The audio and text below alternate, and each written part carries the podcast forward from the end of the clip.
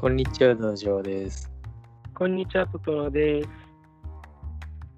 えーっと、あのー今、えードイツの年間ボードゲーム大賞についてのなんやかんやをはいはいずっとやってますが、はい。えー今回は2014、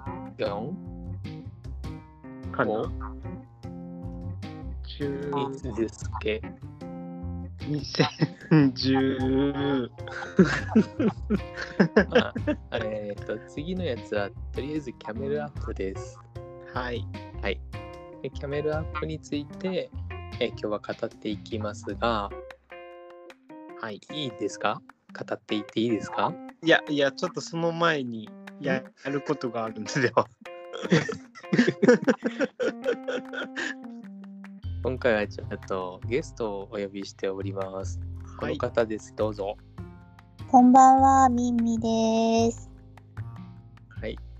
ということで、あの、キャメルアップといえば、みんみさんということで、はい。今日は特別ゲストに。ゲストはどうだろう久しぶりでもないか。でもないな。この前、丸田さんががっつり喋ってたし、確かに。意外にね。ではないか。えっと、時系列的には久しぶりですね。あ、そえう。な時系。列的には、えっと、ちょっと間違えた。言い方を間違えた。本来のはい時間的には久しぶりですよね。ああ、そうですよね。はいはいはい、そうです。はい。そうです。はい。うんまあ、そんな、そんなことはさておき、はい。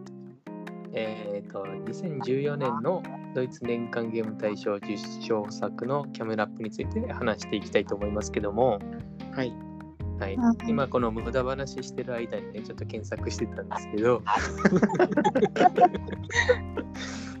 えっと、このゲームは他のはい。今まで紹介してきてたやつよりはちょっとルール説明が必要かな。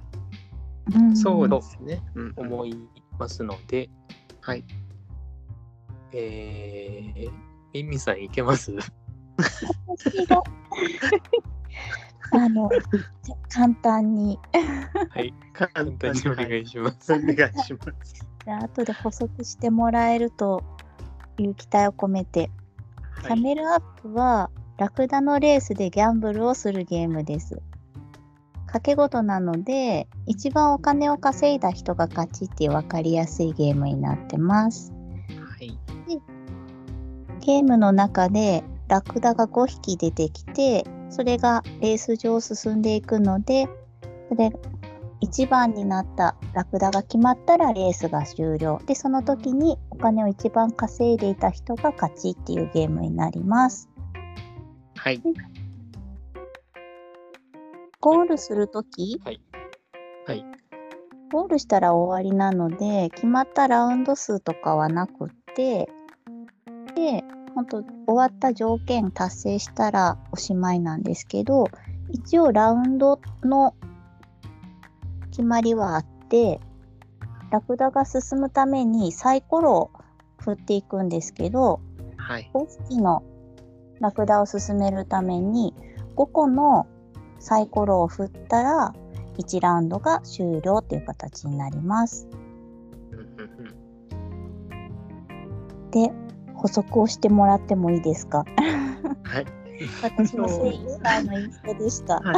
ありがとうございます。えっと、確か5色のラクダが分かれてて、で、ダイスの色も5色に分かれてるんですよね。そうです。で、それぞれ対応したダイスを、えっと、いっぺんに振るわけじゃなくて、えっと、なんていうんですかね、ピラミッド状のダイスタワーから1個ずつ出てくるようになってるんですよね。そうです、そうです。で、それが、まあ、5回ダイスが振られると、1ラウンドが終了するという流れですかね。はい。うん。はい。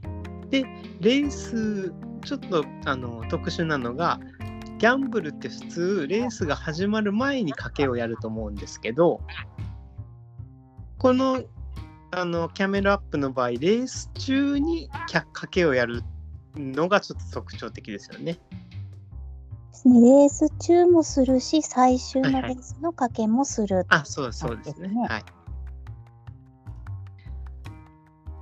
で、あとは、えっと、ラクダが同じマスに止まると、えっと、下の、あそんその前にマスに止まってたラクダの上にラクダが乗っかるというか、そこも一つ特徴的なところですよね。相乗りができちゃいますよね、他のダンスにですね。で、下のラクダが進むと上のラ上に乗っかっているラクダも一緒に進んでいくと。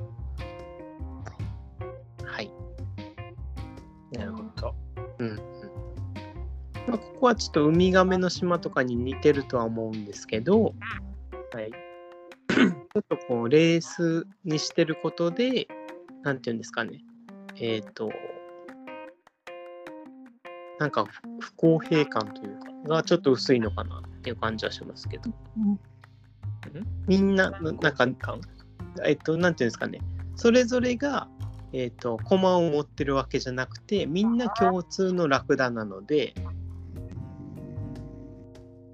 なんなんて言ったらいいんだろう。あの、発足しそし損ねてますけど。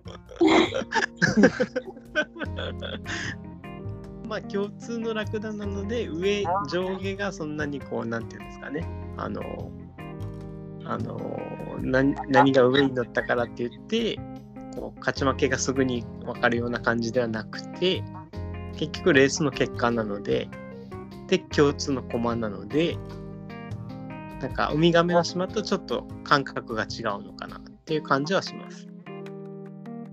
うーんと、まあ、えあんまりよくわかんなかったけど、はいはいえはい。ーっと、そうですね、まあ、ミミさん、ちなみにこうルール説明しろって言われると思ってました？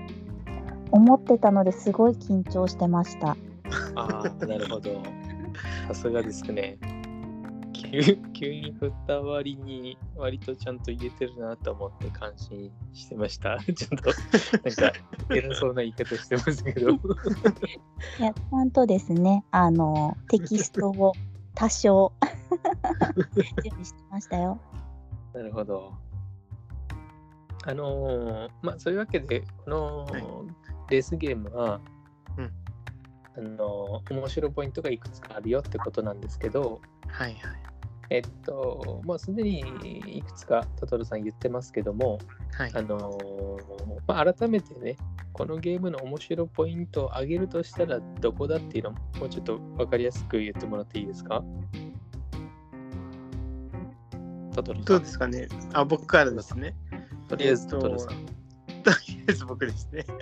あの、さっき、まあ、言ったところは結構面白いポイントなんですけど、上に乗っかるところとか、えっと賭けを途中でできることとか、で、かける時も、えっ、と、早取りだったと思うんですよね。あの、なんていうんですかね。あの賭けのタイミングが非常に重要なゲームで、えっ、と、相手より先にあの1位のラクダを指定したいけど、レース途中でもその賭けができるので、まあ、どこのタイミングでその1位の1位、2位のラクダを選ぶかっていうところがちょっとこう悩ましさで面白いところかなと思いますけど。うん耳伝わる？はい、はい今伝わらんので、ちょっともう一回改めて言いますね。はいはいはい。はいはい あの、レース自体は1周16マスかなんか、そんくらいだったと思うんですけど、えっと、1ラウンドが、その、各ラクダが1回ずつ進んだ時に1ラウンドが終わるんですよね。はいそのラウンドごとに何かしらお金がもらえるっていう賭けと、うん最終的なそのレースの勝敗を決めるっていう賭けとこのん。両方を、あのこのレース中にやるっていう話なんですけども。えー、とやれることっていうのはサイコロ振るかその最終レースの予想するかラウンドの予想するかみたいな。うん。大体その3択ぐらい。大体ね、はい。もう一個なんかあるんですけどまあ置いといて。はいはい。で、必ずその5つのラクダは1回ずつは進めるんですけど、1から3までしか進めんので、うん。まあ、大体こう団子になりやすいっていうか、同じような場所に固まりやすいですよね。はいはい。で、同じマスに止まった場合っていうのは、その後ろからやってきたやつがそのラクダの上に乗っかるって、うん。乗っかられたやつが進んだ時に上のやつも一緒に進めるから、はいなん。か、あのー楽だなーって話ですよね。そういう話ですね。うん。で、最終的なその順位はいはいはい。は、1位とビリと両方ともあの予想ができるっていうのと、はい。えーその時に、あのーまあ、どのタイミングで予想してもいいんだけど、早く予想した人の方がたくさんお金もらえるよっていうシステムになってるので、うんうん。レース終盤で決めた方が、そりゃ、あの、正確な予想になるんだけども、序盤で決めた方が多くのお金がもらえるみたいな、うんうんうん。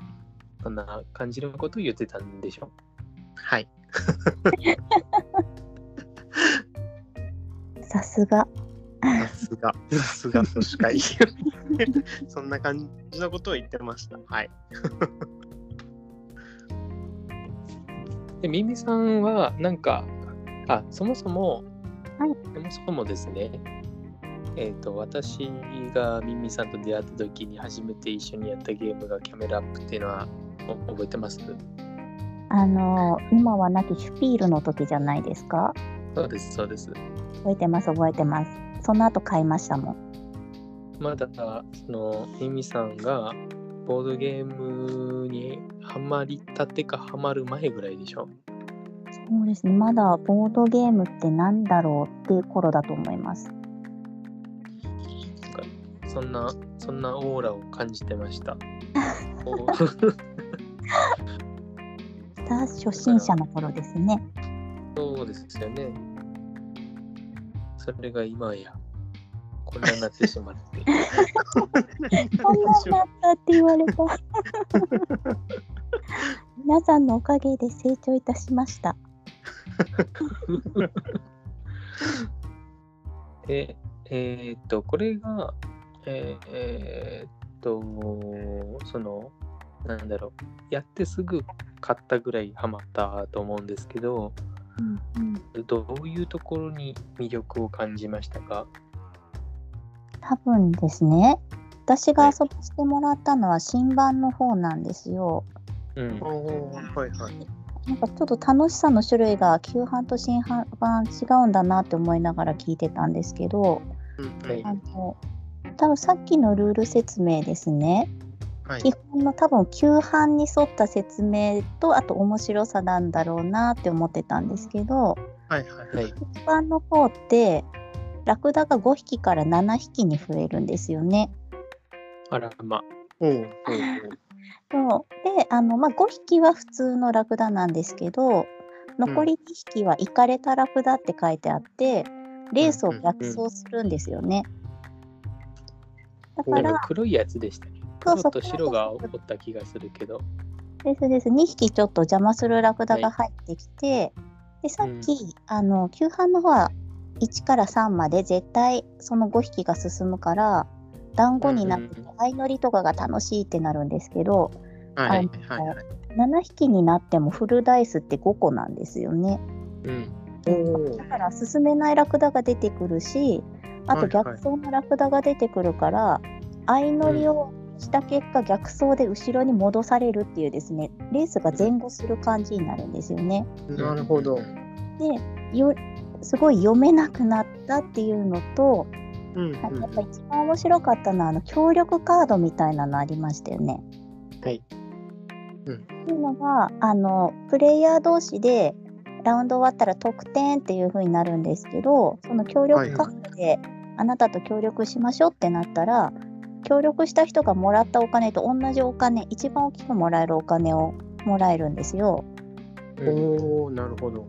だからなんかただレースをするっていうよりもなんか一緒に遊んでる人たちともっとワイワイしてちょっとちゃんと協力しましょうっていうお話ができるようになったっていうのがすごい面白いなって思いました。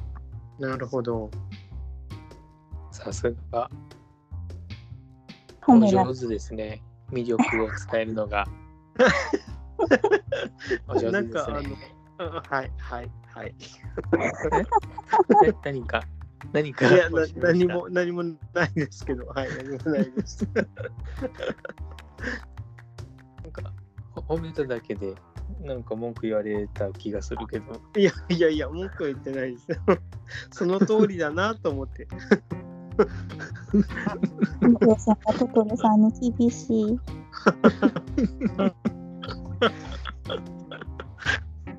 これって結局何人までできるんでしたっけ、新版の方は。あれですね。8 8ぐらい？えっと、8人、8人でき ?8 ますね人で。すかね。うんうんうん。なるほど。で、えーっと、新版の方は、なんか、はいはい。あの、ダイスを出すためのピラミッドがプラスチックになって、なんかそうですね。ボタンみたいんでポコって出てくるような、うんうんうんそうんんな形だった記憶がありますけど、そうです、そうです。イスタワーならぬピラミッドタワーみたいなやつがあります。9番の方がそれが確か紙でできてんのかな？紙タイルみたいな組み合わせできてたんじゃないかなと思いますけど、はい。まあ、それはどうでもいいんですけど、あの、新版と9番の方で、だから多少ルールが違うよってことで、それぞれ面白さっていうのが異なるわけですけど、はい。えーっと、まあ、ね、ミミさんが言ってくれた通りなので、もう私から言うことは何もないんですが、あえてね、あえてはい打足気味に言うなら、はいはいはい。その新版の方がカオスになりやすいので、うんうんあのーそういうアンコントロールな部分が多い方が好きっていう人うん。はいはいはい。は嬉しいかもね。うーん、なるほどね。より、よりカオスになるというか、うんうんうん。私はカオスが好きなので、ボードゲームの要素としてそこをすごく大事にしてるので、うん。新版の方がいいですね。うーん。ゲームの、なんだろう、最後まで結果が見えないよぐらいの方が。うんうんうん。うん、でそれはなぜかっていうと、まあ、その単純に趣味っていう問題もありますけども、あのーさっき言ったみたいにその最終レースの最終的なレースの結果？はいはいはい。の1位とビリの予想っていうのがうん。遅い方が当たる早い方が外れるっていうところが余計にね大きくなりやすいかなっていうところでそのなんだろうカオスな部分っていうのが少なければ少ないほどうん。タイミングが似通ってくるじゃないですかそうですね。うん今だっていうのがねうんうん。そうするとなんだろう手番順とかに割と左右されちゃうのかなっていう気がしますね確かに。うんうんただ審判ですね。はい、はい。時々事故が起きるんですよ。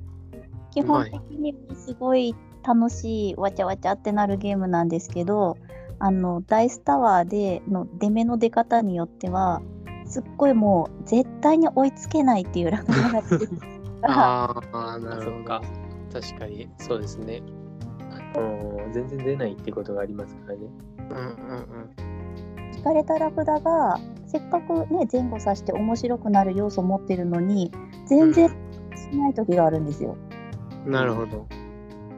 で普通に順調にレースが進んで終わったっていう時を体験したことがあります。なるほどねなるほど。7分の5ですもんねうん。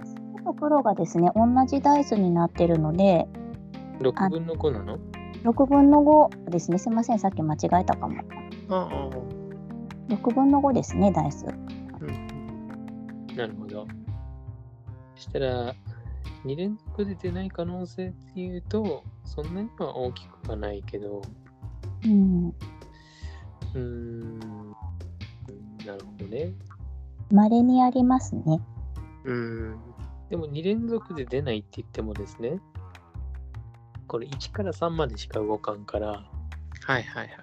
なんか大きな差になりにくいんだけど、その時に他のやつが3とか、3、3とか、3、2とかいっちゃうと、そうですねま。あ、ちょっと大きすぎるのかな。うんという事どうなんですかね。事故が時々審判は起きるかなっていう気がします。うんなるほど。でもそれを加味しても、やっぱ他の要素がいっぱい入ってるので、審判のうん楽しいかなって思ってるんですけどね。うんうんうん。じゃあ、その、まあ、ちょっと良くないところってことですよね。その、そうですね。攻めによっては勝負がついちゃうというか、うんうん。あのーなんか、もう無理じゃんっていう状況になりやすい、なりやすくはないかな、な,、うんなりうるってことですけども、うんトトロさんとしては、はいこのゲームのウィークポイントってのは何だと思います？そうですね。うーん、ウィークポイント、パッとは思いつかないですけど、うんそうですね、パッとは思いつかないですね。あえて、おかしいな。あえて言うなら、おかしいな。え、おかしい。ちょちょっとだけルールが複雑なところはある。うんあのーなんていうか、言はい言っていいのかわかんないんですけど、はいはいはい。このキャメラアップに関しては、はいはい。いいとこ悪いとこ聞くよって、もう1ヶ月くらい前から言ってますよね。ああ、そうでしたね。パッと、パッとは思いつかないですけどって、あの、なんかね、さもね、今、今初めて聞いたみたいに、ミミさんと同じ感覚でいるけど、トトロさんには言ってるのよね。トトロさんには。そうですね。ゆそうですね。あの、ちゃんと準備しててねって言ってたと思う。まあまあまあまあまあ。まあまあまあまあままああまあまあ。僕が言えることではないけど。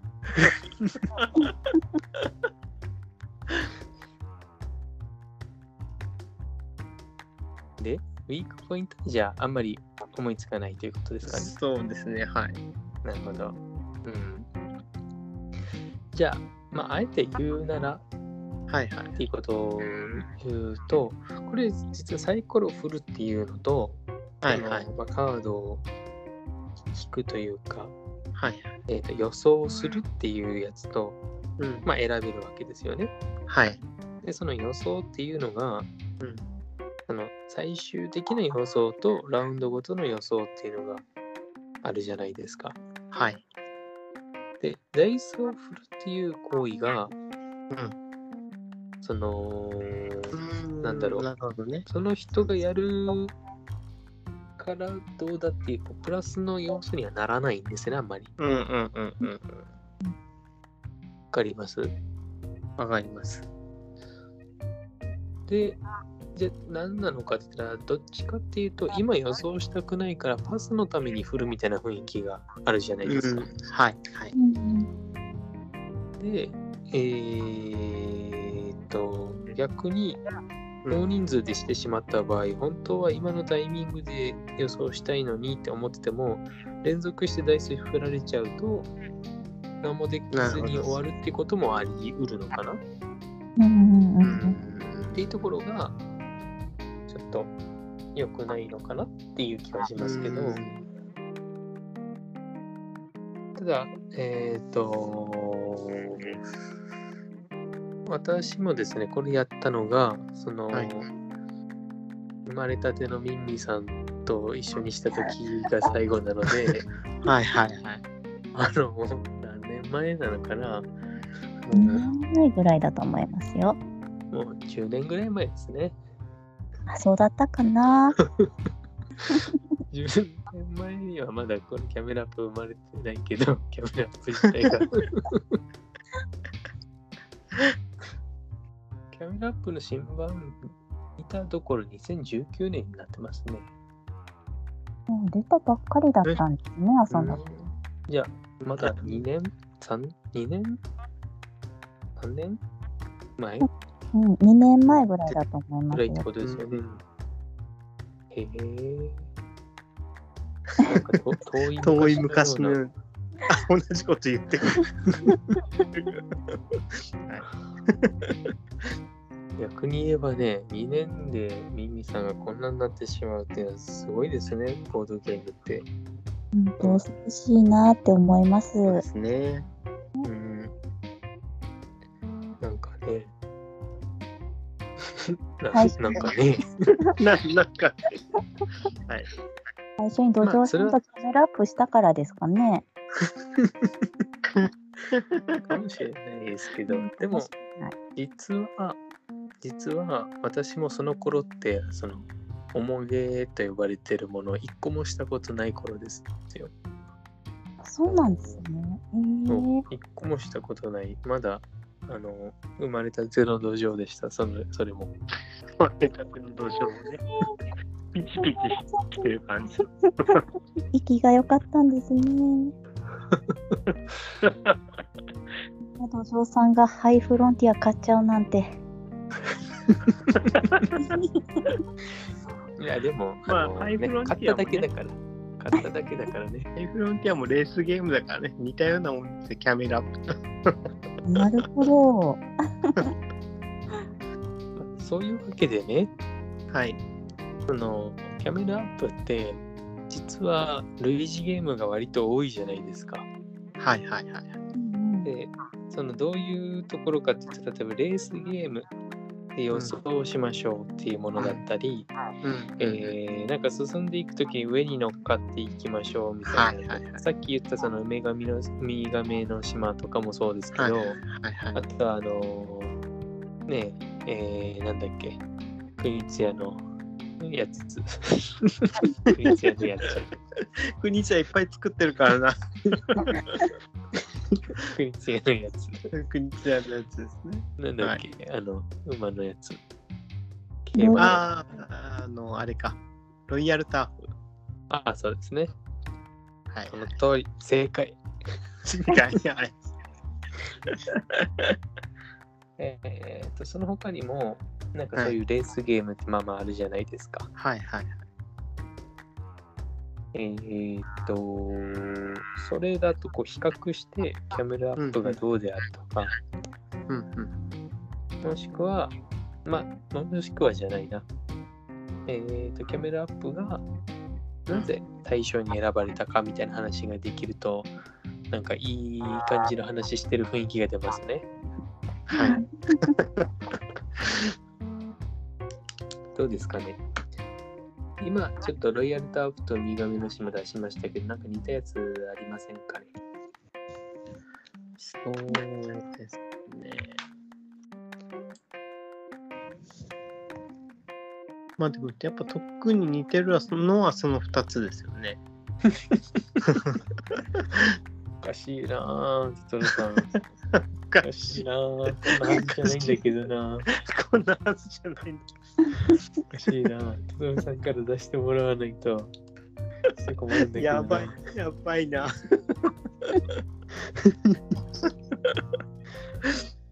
じゃあまあ、今の話じゃなかったことにしておきましょうか。あそうですね。ちょっと皆さん聞かなかったことにしてください。じゃあね、あのーい。つも、うーその、まあいいや、えっ、とね、このゲームの、その、対象となる人、一番楽しめる人ってのはどういう層だと思います？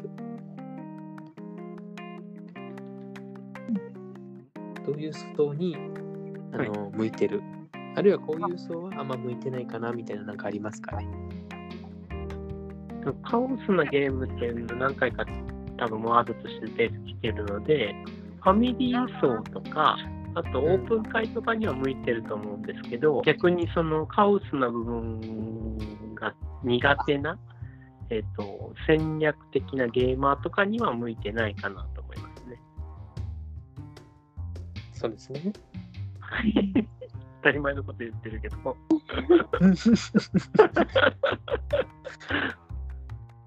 一応ね、一応。一応ね、一応。ミミさんはどうですか？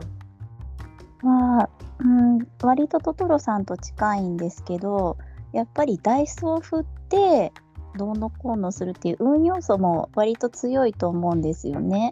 うん。うんダイスを5個も振るのでうんだからそこが楽しいかどうかかなっていうところがあります。うんうん。でしかもね。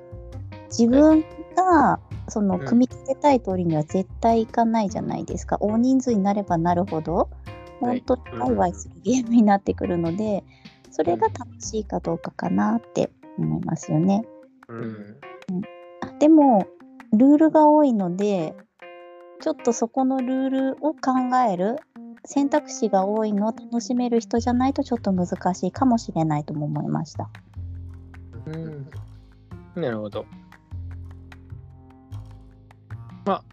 まあ、私はですよ。はい。